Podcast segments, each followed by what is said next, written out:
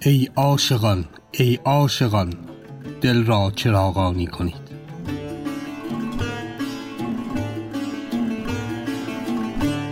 خرقه داستان زندگی و زمانی شمس تبریزی و مولانا.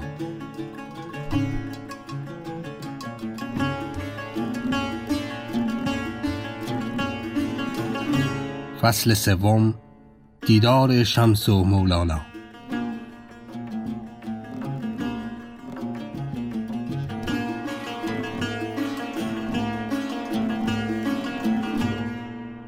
سلام. من محسن بلحسنی هستم و اینجا پادکست خرقه است.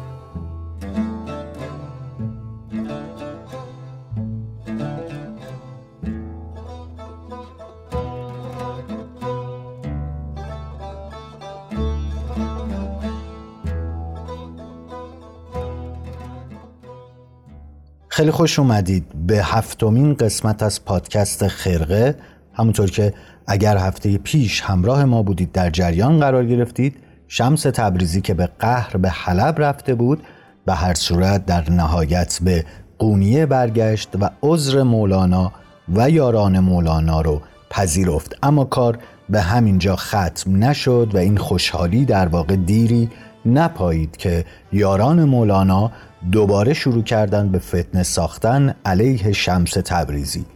کم کم این فتنه ها زیاد و زیادتر شد و ماجراهای دیگه پیش اومد. مثل ماجرای کیمیا خاتون که به نظرم برای خیلی از شماها داستانش جذابه که بدونید اصل ماجرا یا حداقل آنچه که به اصل نزدیک چیه.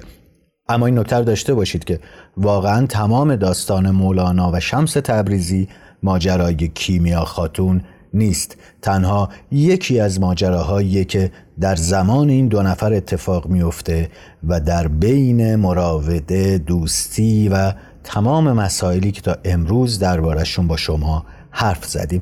بریم و ادامه ماجرا رو بشنویم در قسمت هفتم از فصل سوم پادکست خرقه.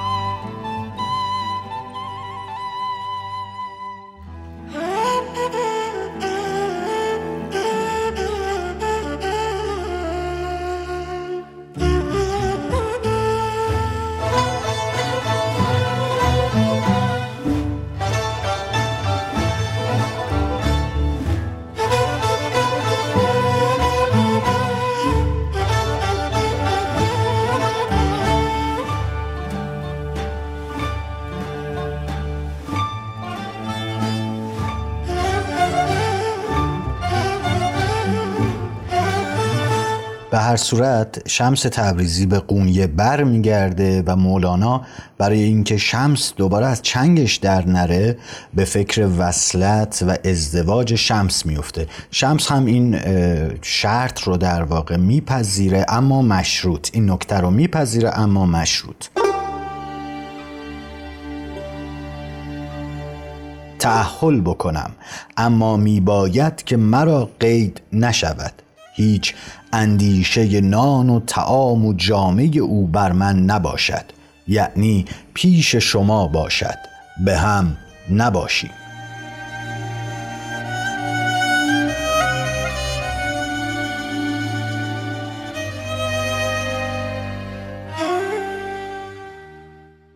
دختری که شمس با اون وصلت می‌کنه پرورده ی حرم مولاناست و اسمش کیمیا خاتون. خیلی در واقع کیمیا رو دختر مولانا می‌دونن. البته البته در افواه و در عوام اینطوریه که میگن کیمیا خاتون دختر مولاناست. خب پس اگر دختر مولاناست چرا پسر مولانا باش سر و سر داشته؟ نه دوستان کیمیا خاتون دختر همسر دوم مولاناست.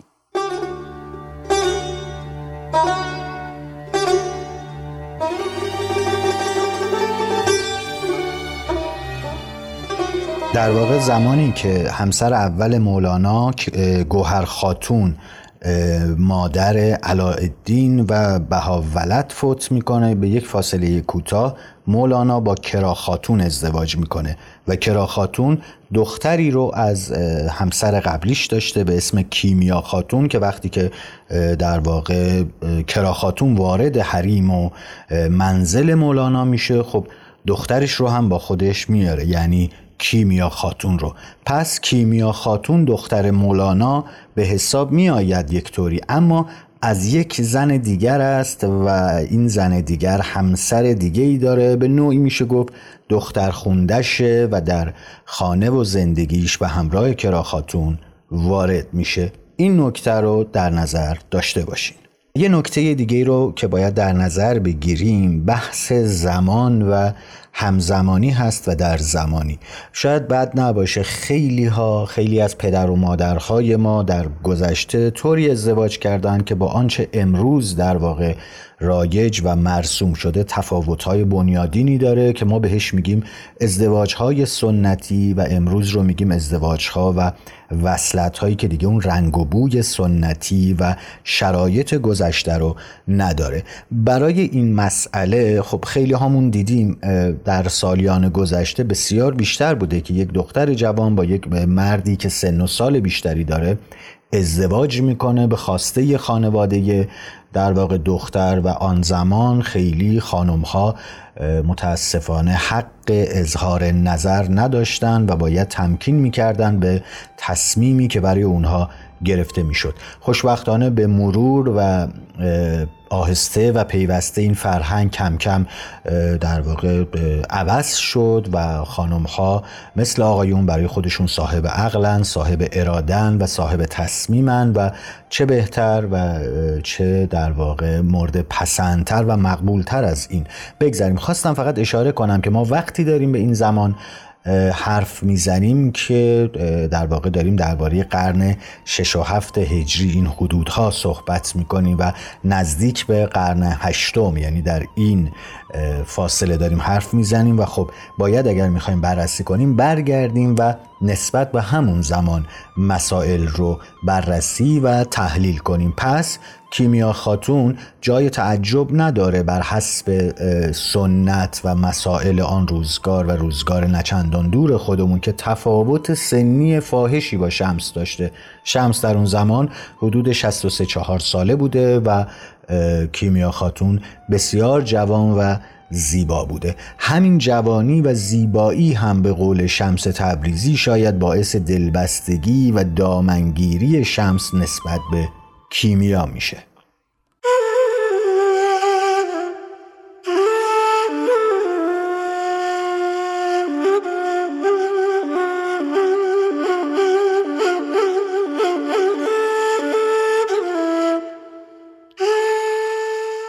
مرا این دامنگیر شد که اورت را در دل در پی من بود. چه عیب کنم اورت بیچاره را؟ او چه داند آنکه چنین می کند او نیکو اورتی است. او را به نظر خود منگرید. هر که را نظر کردم کار او تمام شد.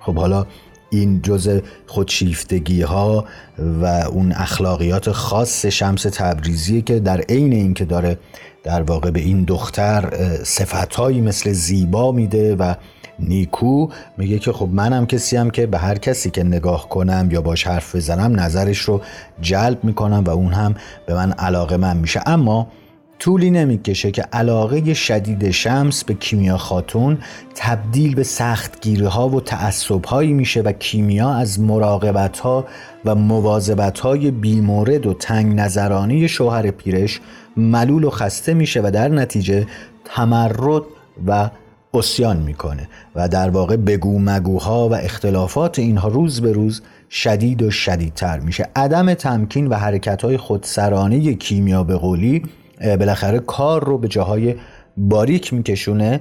از طرفی یک مسئله دیگه هم وجود داره و گفته میشه که علاءالدین پسر مولانا در گذشته خاطرخواه کیمیا بوده و همین ماجرا دلبستگی علا و کیمیا خاتون باعث این میشه که این اختلافات و این سختگیری های شمس روز به روز بیشتر بشه و شمس بیشتر و بیشتر به این ماجرا حساس بشه و به قول امروزی ها مدام در حال گیر دادن به کیمیا خاتون باشه و از طرفی به علایالدین هم بسیار بدگمان بوده و اصلا رابطه خوبی برخلاف آن چیزی که با بها ولد داشته با علایالدین اصلا شمس رابطه خوبی نداشته و یه زمان یه زمانهایی هم اصلا علایالدین رو تهدید می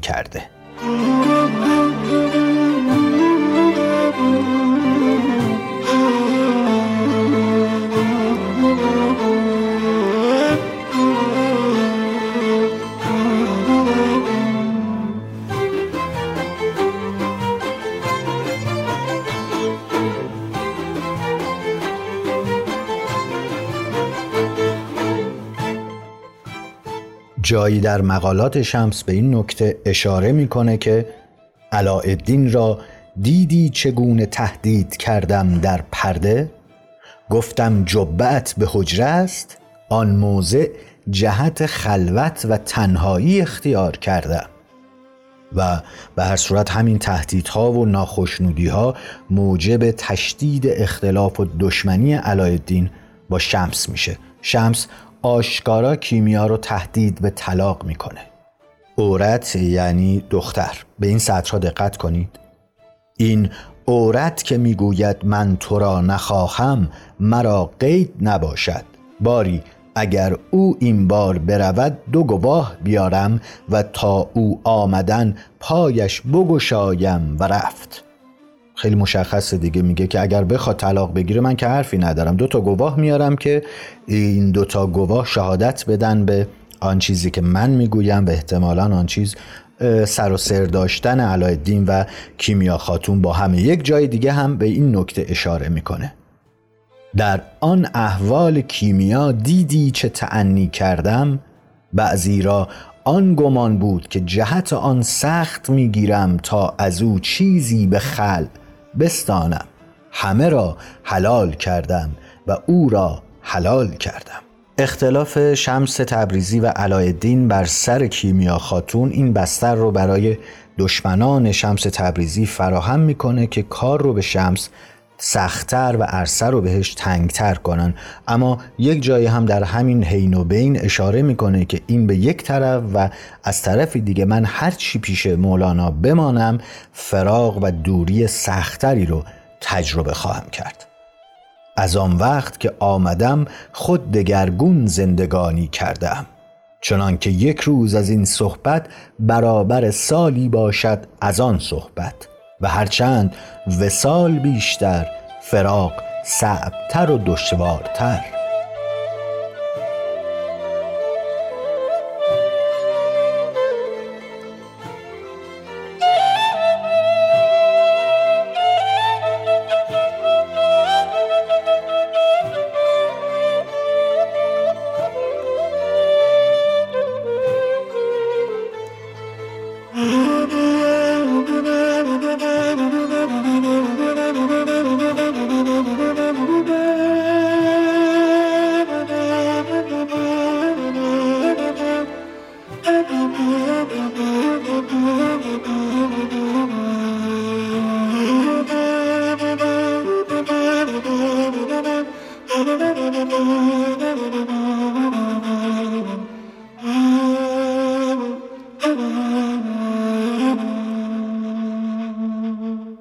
هر صورت دیگه الان شمس می‌دونه مولانا به اون جایی که مد نظرش بوده رسیده و دیگه اون مولانای گذشته نیست.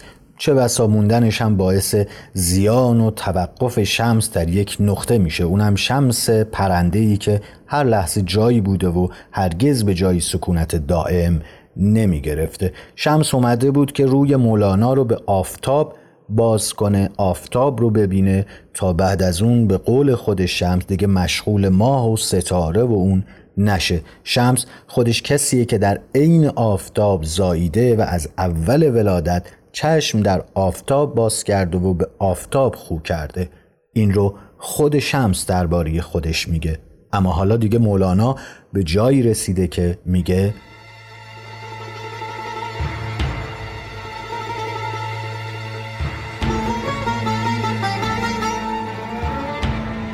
چو غلام آفتابم هم از آفتاب گویم نه شبم نه شب پرستم که حدیث خواب گویم.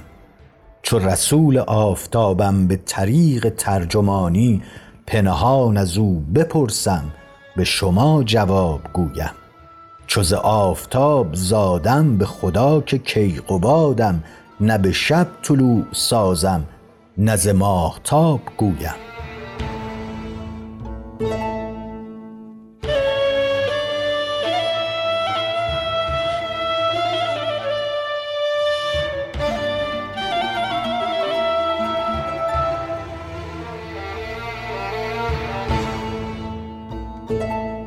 شمس هم خودش می‌دونه که سر کردن با کسی مثل اون واقعا سخته. پس همون بهتر که مولانا رو رها کنه و لاعبالیوار به دنبال سرنوشت مرموز خودش بره. برای اون وسال یا فراغ مولانا هیچ تفاوتی نداره. من لاعبالیم نه از فراغ مولانا مرا رنج نه از وسال او مرا خوشی. خوشی من از نهاد من رنج من هم از نهاد من. اکنون با من مشکل باشد زیستن.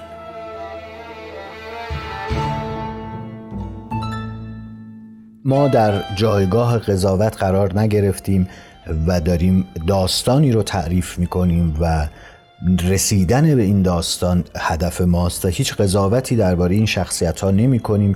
شاید به این دلیل و حتما به این دلیل که خودمون رو در این جایگاه نمی بینیم که درباره این چهره های بزرگ قضاوتی کنیم. اما گویای وقایعی هستیم که در این دوره اتفاق میفته کیمیا خاتون رفت و آمداش انقدر محدود میشه و شمس تبریزی مثل هر پیرمردی که زن جوانی رو توی خونه داره به اون دائما گیر میده و میترسه که اون رو از دست بده و به گفته برخی از تاریخ نویسان و تذکر نویسان مثل آقای عبدالحسین زرینکوب که یک اشاره کوتاهی داشته که زمانی که شمس تبریزی می آمده خونه و می‌دیده کیمیا خاتون نیست و کیمیا خاتون با زنای همسایه با زنان همسایه حالا یا به مسجد یا بازار می‌رفته یا به باغ یا مهمانی و دیر به خونه برمیگشته. شمس که از همه عالم فراغتی داشته قبل از این ازدواج از تأخیر و درنگ کیمیا خاتون برای اومدن به خونه عصبی میشه و گاهی هم دست رو اون بلند می‌کرده و در حق زن خشونت می‌کرده. این نقل قول نقل قولیه که آقای دکتر عبدالحسین زرینکوب در کتاب پله پله تا ملاقات خدا میاره. به هر صورت طبق روایات یک سال تقریبا از ازدواج شمس تبریزی و کیمیا خاتون گذشته بود که کیمیا خاتون به همراه مادر بزرگ سلطان ولد در کنار عده دیگر از زنان به رسم تفرج به باغ رفته بود و جایی برای سوء زن وجود نداشت. اما زمانی که برمیگرده خونه با شمس درگیر میشن و با شمس در واقع مشاجره می‌کنن و کارشون بیخ پیدا می‌کنه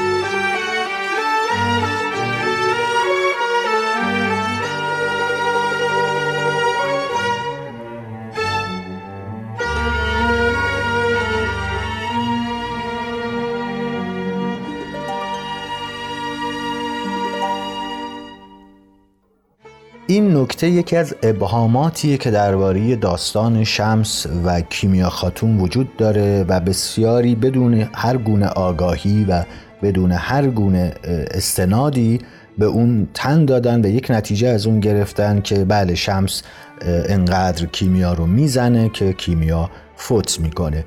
نکته که وجود داره این که ما در هیچ کدوم از کتاب ها کشته شدن شمس توسط کی... کشته شدن عذرخواهی می‌کنم کشته شدن کیمیا خاتون توسط شمس رو نمی بینیم و البته که هیچ بحث سلب و ایجابی در این وجود نداره و فقط می‌تونیم, می‌تونیم بگیم که ما نمی‌دانیم و اطلاعی نداریم که آیا شمس کیمیا رو می‌کشد یا اینکه نه اتفاق دیگری افتاده. به هر صورت آنچه که در تذکره ها ضبط شده اینه که بعد از این دعوا و درگیری و یعنی در بازگشت از باغ و به دنبال مشاجره که خیلی سخت بوده بین کیمیا و شمس کیمیا بیمار میشه و سه روز بعد تو خونه شوهر و با ناخرسندی و تأثیر بسیار جان میده و مرگ اون هم به شدت شمس رو پریشان خاطر می‌کنه. کیمیا خاتون جوان از دست میره و همه این مسائل انگار در واقع به جبهی کمک می‌کنه که روبروی شمس تبریزی ایستاده. همونطور که عرض کردم این نکته بسیار بسیار مهمه. هر کسی به شما این در واقع فکر رو انتقال داد این حرف رو گفت که کیمیا خاتون حتما توسط شمس تبریزی کشته شده. مطمئن باشید که دروغ گفته و یا در واقع یک حرفی من درآوردی چیزی وجود نداشته ابهام وجود داره و به هیچ عنوان هیچ قطعیتی در این موضوع وجود نداره. ما می‌دونیم که شمس درگیر میشه با کیمیا خاتون بابت اینکه رفته بوده باغ دیر برگشته درگیر میشن با هم بحثشون میشه و بیمار میشه و اینکه چه بیماری مشخص نیست و سه روز بعد در خانه شمس تبریزی این دختر جوان از بین میره. بعد از این اتفاق دیگه شمس جایی رو برای خودش متصور نیست برای موندن. اون هم با این اتفاقاتی که افتاد و از طرف دیگه متوجه میشه که مولانا هم آنچنان دیگه نیازی به شمس تبریزی نداره و به جایی که باید رسیده جز انس عاشقانه که بین مولانا و شمس به وجود اومده بود هیچ چیز اون رو ملزم به ماندن نمی کرد. برای خود شمس هم دوری از قونیه رهایی از یک خاطره بسیار بد و آزادی از یک تعلق برباد رفته بود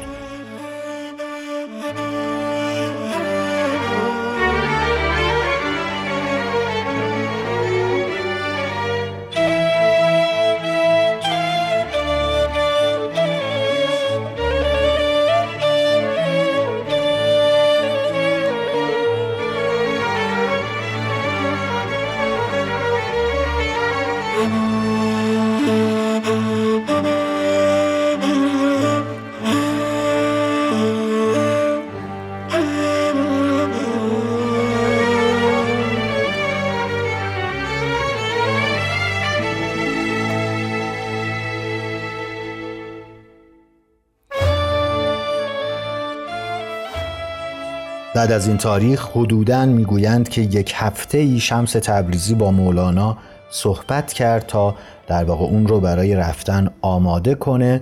اما وقتی که دید صحبت ها اثری نداره و مولانا اجازه رفتن به شمس نمیده کار خودش رو عملی کرد و از قونیه رفت. مولانایی که سالها پیش وقتی از مدرسه یا کاروانسرای برنج فروشان با اون موکب و جاه و خشمت و اون همه غرور بیرون اومد حالا دیگه اصلا شبیه اون مولانا نبود و حالا عارفی بود که از تمام قیدها رها کرده بود خودشو. در نهایت شمس بدون اینکه به مولانا خبری بده قونیه رو ترک کرد و با این کارش هم خودش رو گفتیم از خاطری کیمیا تا حدی نجات داد و هم از محیط قونیه که همه برای شمشیر رو از رو بسته بودن فرار کرد و در واقع خودش رو کنار کشید. در عین حال وقتی اینطور تنها و بیخبر خونه و مدرسه مولانا رو ترک می‌کرد از اتفاقاتی که به وجود اومده بود ناراحت بود اما به گفته می شود به این مسئله اشاره کرد که در مقالات شمس آخرین حرف هایی که به در واقع بهاولت می‌زنه چون بهاولت هم یکی از کسایی بوده که مقالات شمس رو کتابت می‌کرده مدام نصیحت می‌کنه درباره سلامتی، جای خواب و در واقع روز و روزگار مولانا بعد از شمس. در واقع مثل یک پدر مثل یک مادر به نزدیکان مولانا نصیحت می‌کنه که غذاش رو زود بخوره اینطوری عمل کنه اینطوری بشینه اینطوری بلند بشه و مواظب مولانا باشید. اما این دفعه دیگه تصمیم گرفته برای همیشه مولانا و قونیه رو ترک کنه. خواهم این بار آنچنان رفتن که نداند کسی کجایم. من همه گردن در طلب عاجز ندهد کس نشان ز من هرگز. سالها بگذرد چنین بسیار کس نیابد ز گرد من آثار. و اینطور بود که یک روز پنجشنبه سال 645 هجری قمری بامدادان که مولانا به مدرسه سراغ پیر رفت خانه را از ایشان خالی یافت. بعدها شایع شد که شمس به دست دشمنان و بدخواهانش کشته شده. اما سلطان ولد و سپه سالار که شاهدان عینی این ماجرا بودند مطلقا اشارهی به قتل شمس نمی کنن. سلطان ولد فقط میگه ناگاه گم شد از میان همه. و سپه سالار هم بیش از این چیزی نمیگه. میگه ناگاه غیبت فرمود. و حضرت خداوندگار مولانا از شدت تأثیر و اندوه چون ابر بخروشید. و مولانا که گمان می برد این بار هم شمس به سمت شام و حلب رفته تا مدتی از مسافرای این مسیر سراغ شمس رو می گرفت و خودش هم چندین بار به جستجوی شمس تبریزی به شام رفت اما هیچ کدام از اینها فایده ای نداشت